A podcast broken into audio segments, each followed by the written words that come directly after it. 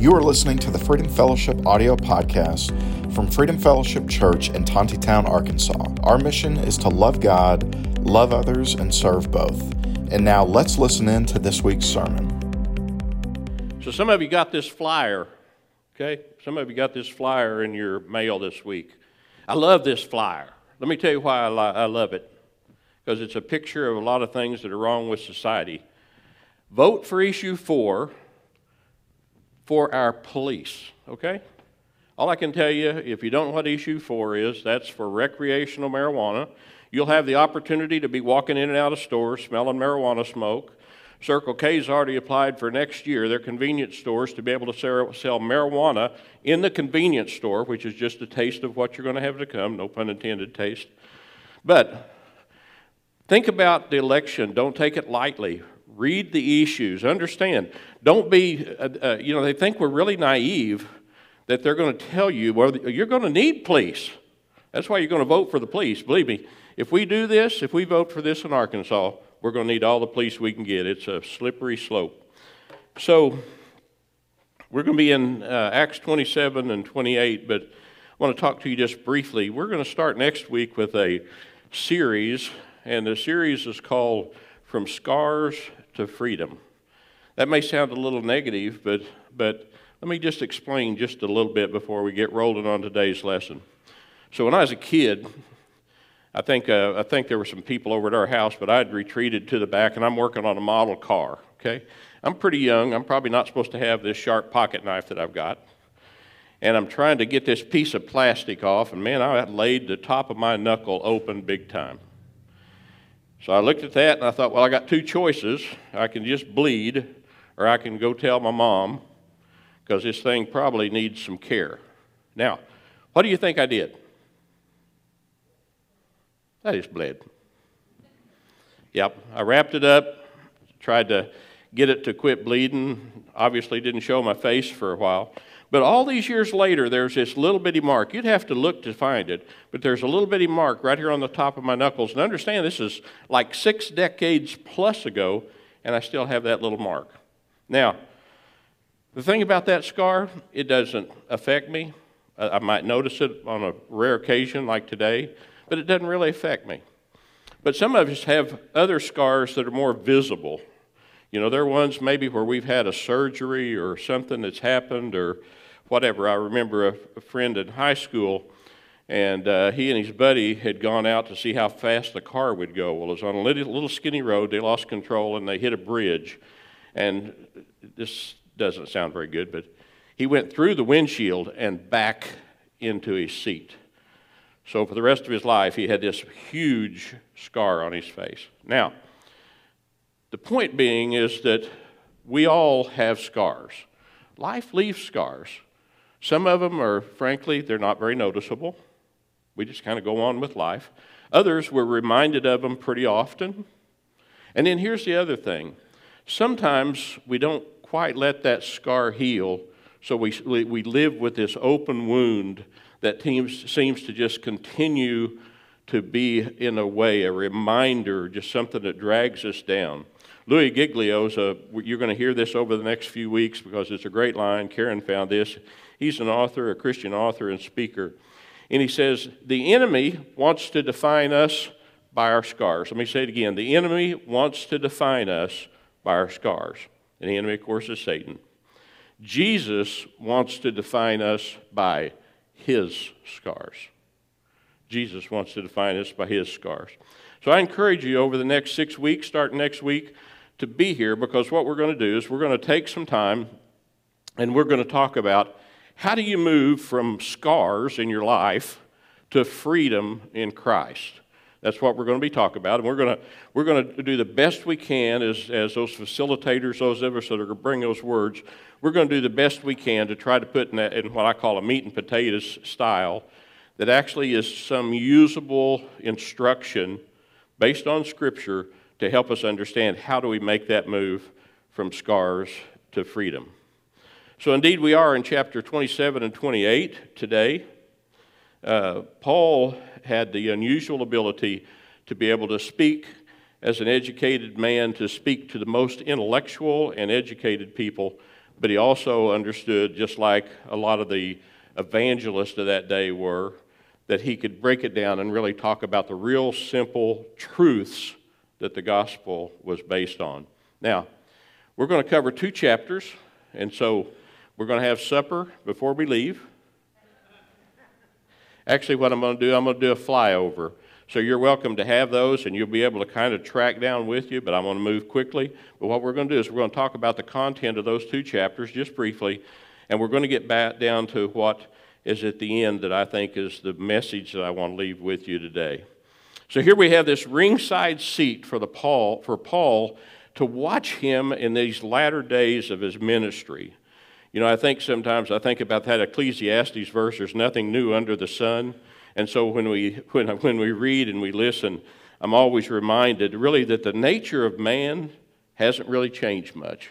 Our clothes look a little different, maybe our hairstyles are a little different, but the nature of man has not really changed very much in this 2,000 years since Paul walked the earth. We've seen Jesus discussed in, in this book of Acts and, and talked about the Messiah you know, the Old Testament prophesied of that, and some of these people that he's going to be talking to today, they're well, well versed. They understand about the prophecy of the Messiah. But still, even then and even today, people refuse to recognize that Jesus is the Christ.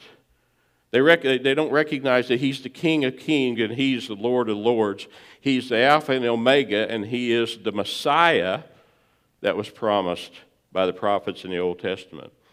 So here you are in chapter 27, and Paul, he was a Roman citizen, and what had happened, we, if you've been kind of tracking with these verses and chapters before, he had decided to appeal as a Roman citizen because he was a Roman citizen as well, and they had the right to appeal to Caesar.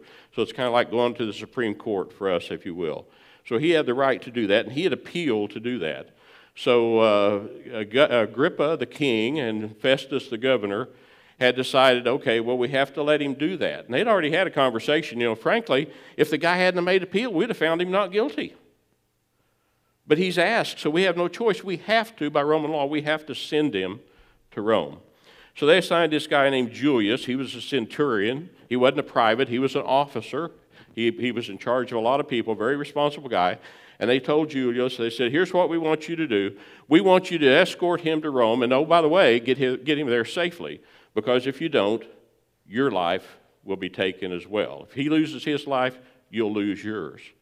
So they boarded the ship, and it's a little bit like a now when you travel by plane, almost always you go from here to get to some hub, and then you get on something else to go to your final destination.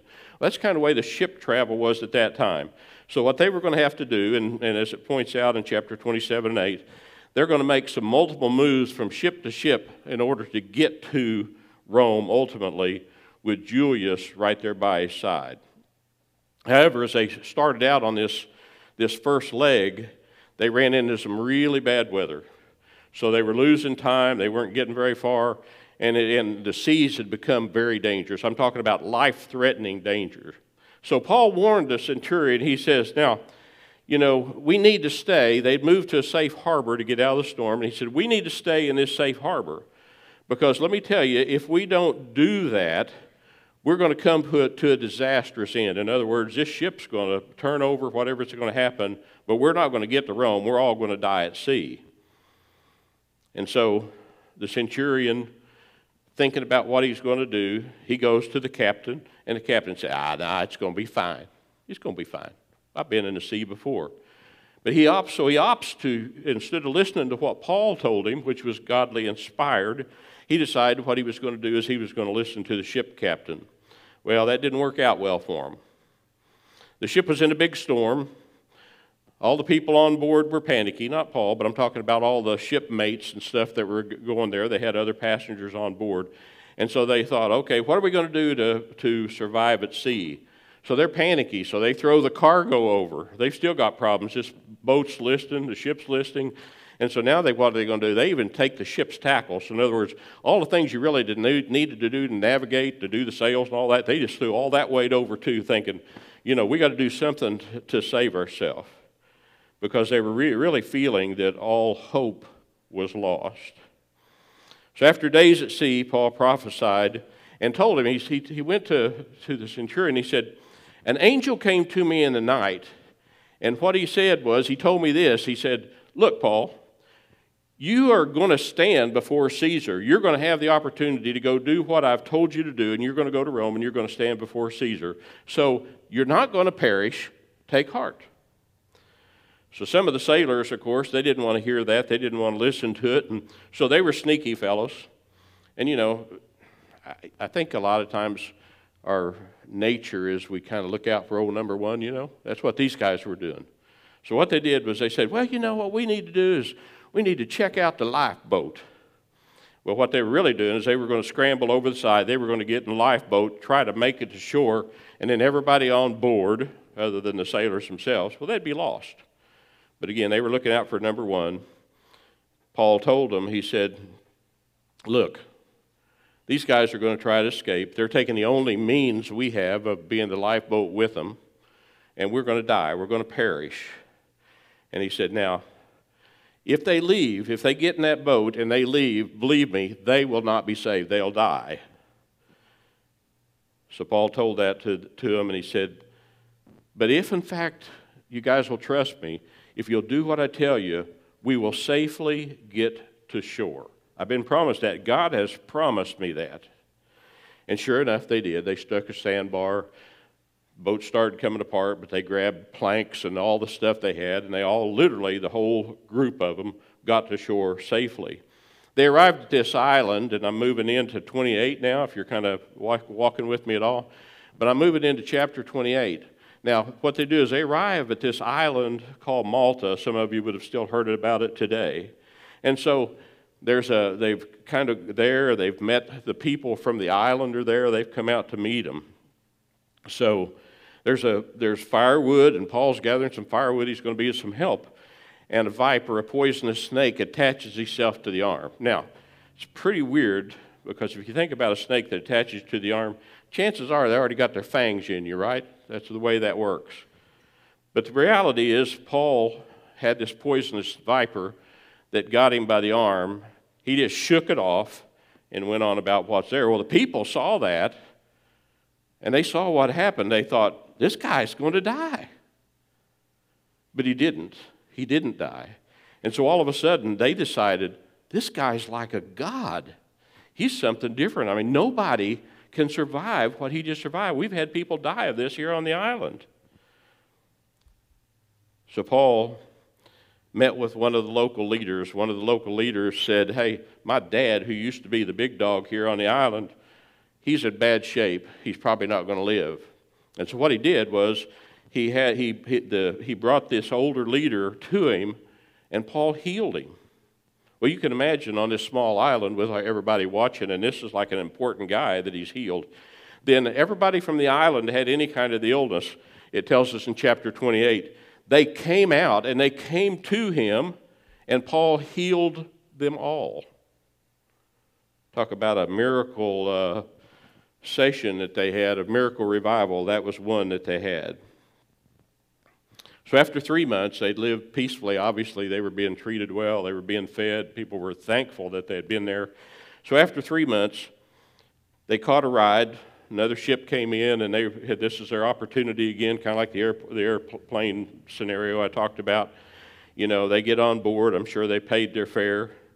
And then they said, hey, the seas are favorable. This is the time to go. So they got on and they took off. So after arriving in Rome, then what Paul did, he, said, he made a request. He said, there were, there were Jews living there, and so he requested that these Jewish leaders come and meet him because he really wanted to talk to them. So Paul explained that to these Jewish leaders, he said, Now these are the charges that have been brought against me. This is why I've appealed and I've come to Caesar.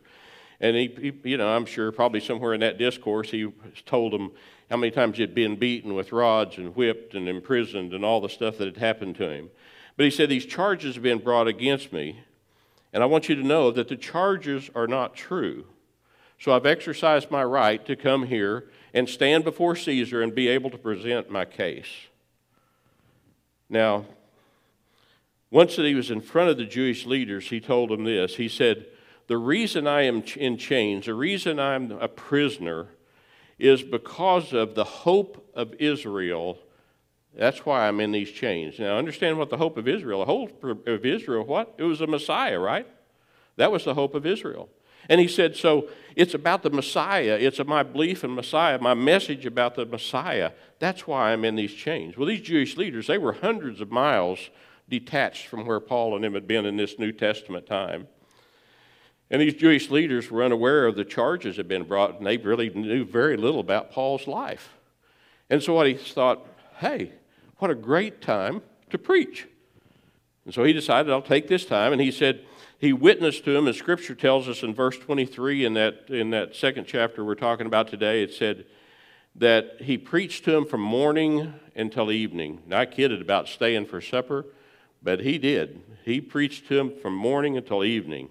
And what he did, this is interesting, and I think there's a lesson in it for us, because it, Scripture says that he preached from morning to evening, and what he was doing, he was explaining to them about the kingdom of God he was explaining to them and, and using the law of Moses, and they would have been well acquainted with the law of Moses.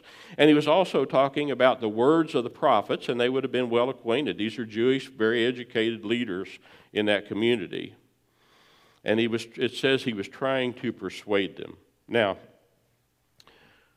what I think is interesting, if you just think about this for a moment, a lot of times you have to talk to people about to, to get them to relate, you have to talk to them in words and experiences that they understand, okay?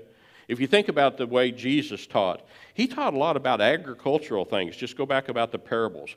And why did he do that? Well, because almost all those people figured they either depended on or they got their living working with the land. That's how they stayed alive. So they understood when they talked about various agricultural things. Well, see, he knew these guys knew the Old Testament scriptures. He understood that, he, that they knew that.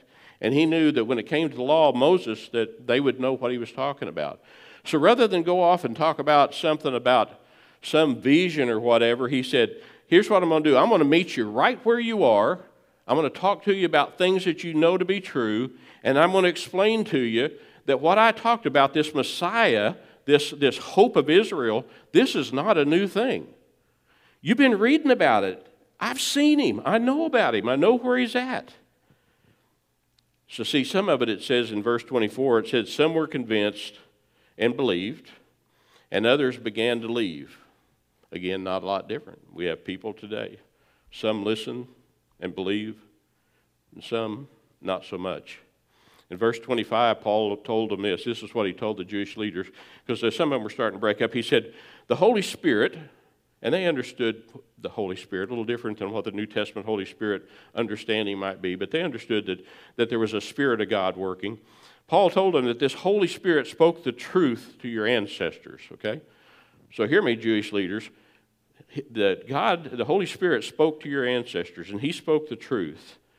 And then what He did is He decided He pulled this scripture that they would have known out of uh, the prophet Isaiah, and He starts to quote from that scripture. Now, in these two chapters that we walked through very quickly, what it's done is help us establish a time, a kind of a setting and a place and where he's at. So Paul really is his this is kind of his last stop, okay? He's going to Rome. Frankly, we don't know. We we we can kind of make some inferences about what happened to him.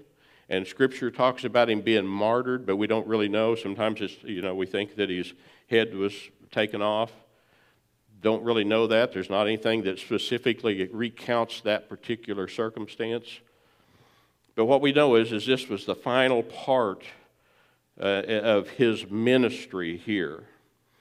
And interestingly, what he's talking about isn't hopelessness. I mean, I just think my gosh, if, you know, some of us go through life and we feel like, okay, how much other bad stuff can happen to me?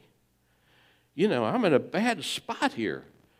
God, I don't know, but I've been talking to you and you don't seem to show up, and I don't know if you're in the other room or you're ignoring me or whatever. But Paul didn't take that, that view. His, his message wasn't a, a message of hopelessness, he was talking about the hope of Israel and the hope that they had. He didn't decide that, well, he, you know, this is probably it for me, because he really kind of knew that when he went to Rome, that probably was going to be the tail end of his ministry. He understood that. But yet he was called to go there. But he wasn't either spiritually retiring.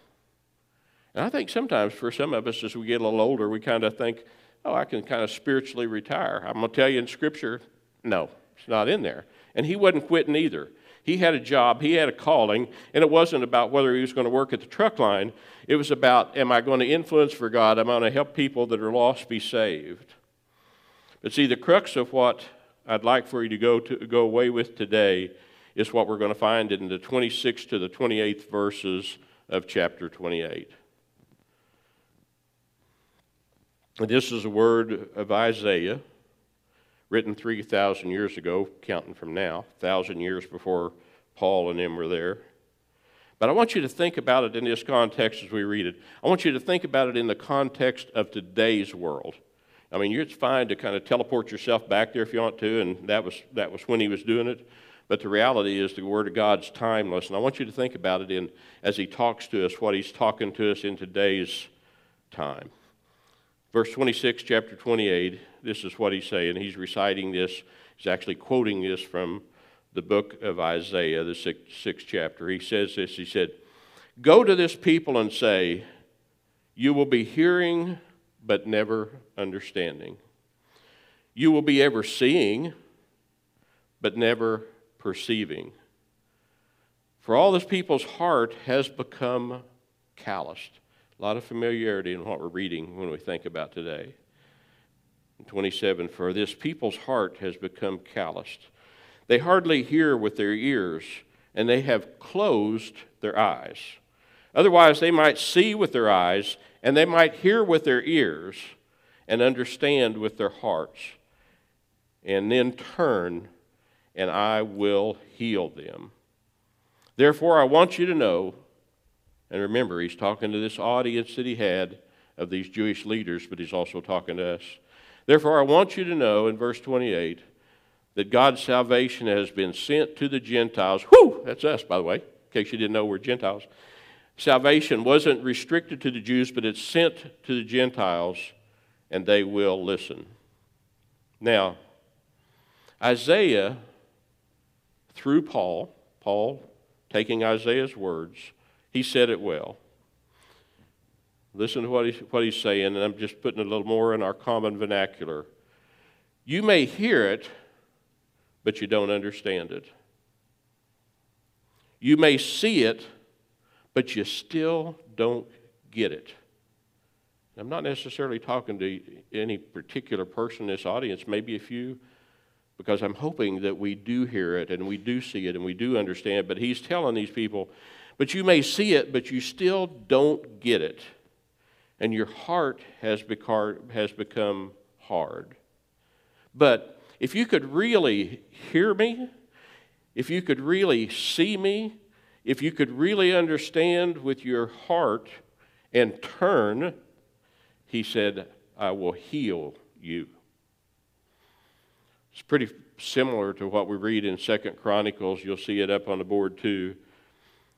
If my people who are called by my name humble themselves and they pray and seek my face and they turn from their wicked ways, then I will hear from heaven and will forgive their sin and heal their land. Much like we need to be thinking about, much like we need to be doing. See, for much, most of us, uh, I think a lot of times we see faith as harder than it really is. Faith, it says in Hebrews 11, it's the certainty of things hoped for. It's when you're hoping for something, but yet inside of you, in your spirit, you're not just hoping for it, you know that that's going to be true. You know it's a truth. Certainty of things hoped for, and it's a proof of things unseen. And for some of you that have a close relationship with the Lord, you understand that because, you know, you can't see Him, but there's not one doubt in your mind that He exists, not one doubt in your mind that He is your Savior.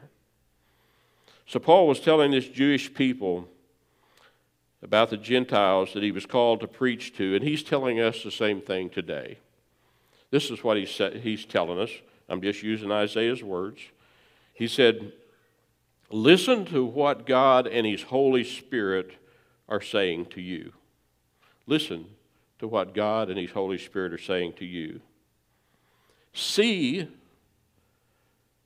what God and the Holy Spirit are trying to show you, to demonstrate you, because some of it we can see. Everything from the beauty He's created to seeing things happen around us that seem to have no other explanation than a God explanation.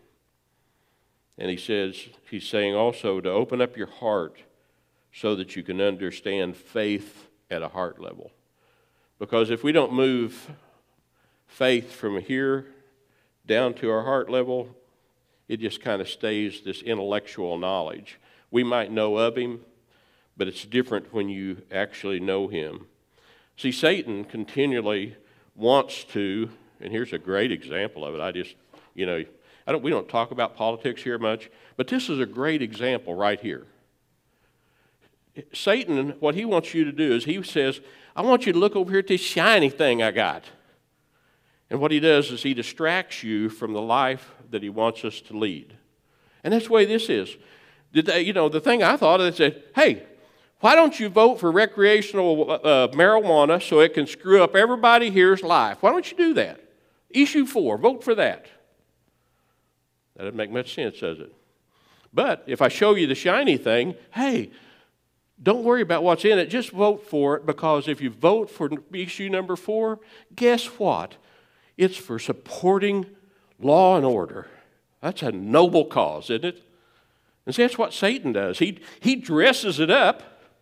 He makes us feel better about life and say, well, you know, that's, that's, a, you know, that's not all that bad. I mean, look at this. It isn't bad because, oh, Joe, he does worse than me. I'd like to know in my life how many times I've heard people say when they're trying to justify their behavior, well, but I'm not as bad as he is or not as bad as she is. But again, we understand that's not the ruler we get measured by, right? We get measured by the yardstick of what God tells us and how we're supposed to lead our life. So, Paul and this writer Luke are identifying simple key components of living a Christian life. And he, he also wanted you to enjoy the fruits of eternity. He was simple way he was making it. He wasn't trying to cast some big deal. He said, Hey, I'm, I'm working from this reservoir of knowledge that you guys already have, and I'm just explaining to you how that it all fits. The question is, is can you and I do that today? Can we take these simple things that he's pointed out to us? Can we do that? Can we listen to the Holy Spirit and understand that what he is revealing to me in my life, we can do it. I'm reminded, you know, that that, that, that saying that be still and know that I am God. I'm not a good being still person. But the reality is, what we have to do is we have to figure out when God's speaking to us and when the Holy Spirit is revealing to us. He said, he said this, and it's a question for us. Can you open your eyes and see how much God is revealing things to you? Can you not see God alive and in, in, in working in your life and how He prepares for you? And can you open your heart to our Lord Jesus Christ and invite him in? So, in our house, as you back in our master bedroom, we have a closet. And on the closet, there's a couple of doors. And what they've done is, in order to kind of make the, the room flow a little better, we have these two small doors that close and, and close the openings. Okay? Now, what you do is you, if when you go in, you open those doors to expose the doorway so that you can get into the closet. Now, on occasion, I'm lazy. And what I do is I open one door and I just try to skinny, and I'm telling you, it ain't easy for me to skinny by, okay? But I just open one of those doors and I just try to skinny by rather than open both of them. I don't know why it's not that hard. I mean, they're both right there. It's not like it's a hard thing. But I still try to do that. I just try to skinny by. But you know what the Lord's telling us? He said, You know what? If you're going to live for me, I don't want you to just skinny by. I want you to open the whole door and take in everything that I have in store for you. That's what He wants. You think about that. Let's pray. Father, we do come to you and we just ask you, Lord, that as we contemplate what you've told us in the book of Acts, but in this last teaching, Lord, that truly are we able to take in? Do we, do we understand what your Holy Spirit wants to do in our life? Do we understand that? Are we willing to see it when it happens? And are we willing to call it what it is when it happens? Sometimes, Lord, you're moving and we see things happening in our life, but we don't seem to give you credit for it. Are we able to look away from those shiny things, Father? Can we look away from those things? And again, keep our eyes on you. There's a song that says, Keep your eyes on Jesus. And Lord, are we able to do that? Because that's a life, that's, that's our best life. That's what you have in store for us, Father. And I pray too that our heart is right. If not, we'll get it right. Because it's an eternal decision we make, Lord. I want to see heaven, but I also want to experience all that you have for us here on planet Earth. In Jesus' name. Thank you so much for listening to the Freedom Fellowship audio podcast. We are located at 990 West Henry de Tonti Boulevard in Tontitown, Arkansas. You can check us out on the web at freedomfellowship.com or you can find us on social media by searching Freedom Fellowship NWA. We hope you have a great week and that you live out the mission of the church, which is to love God, love others, and serve both.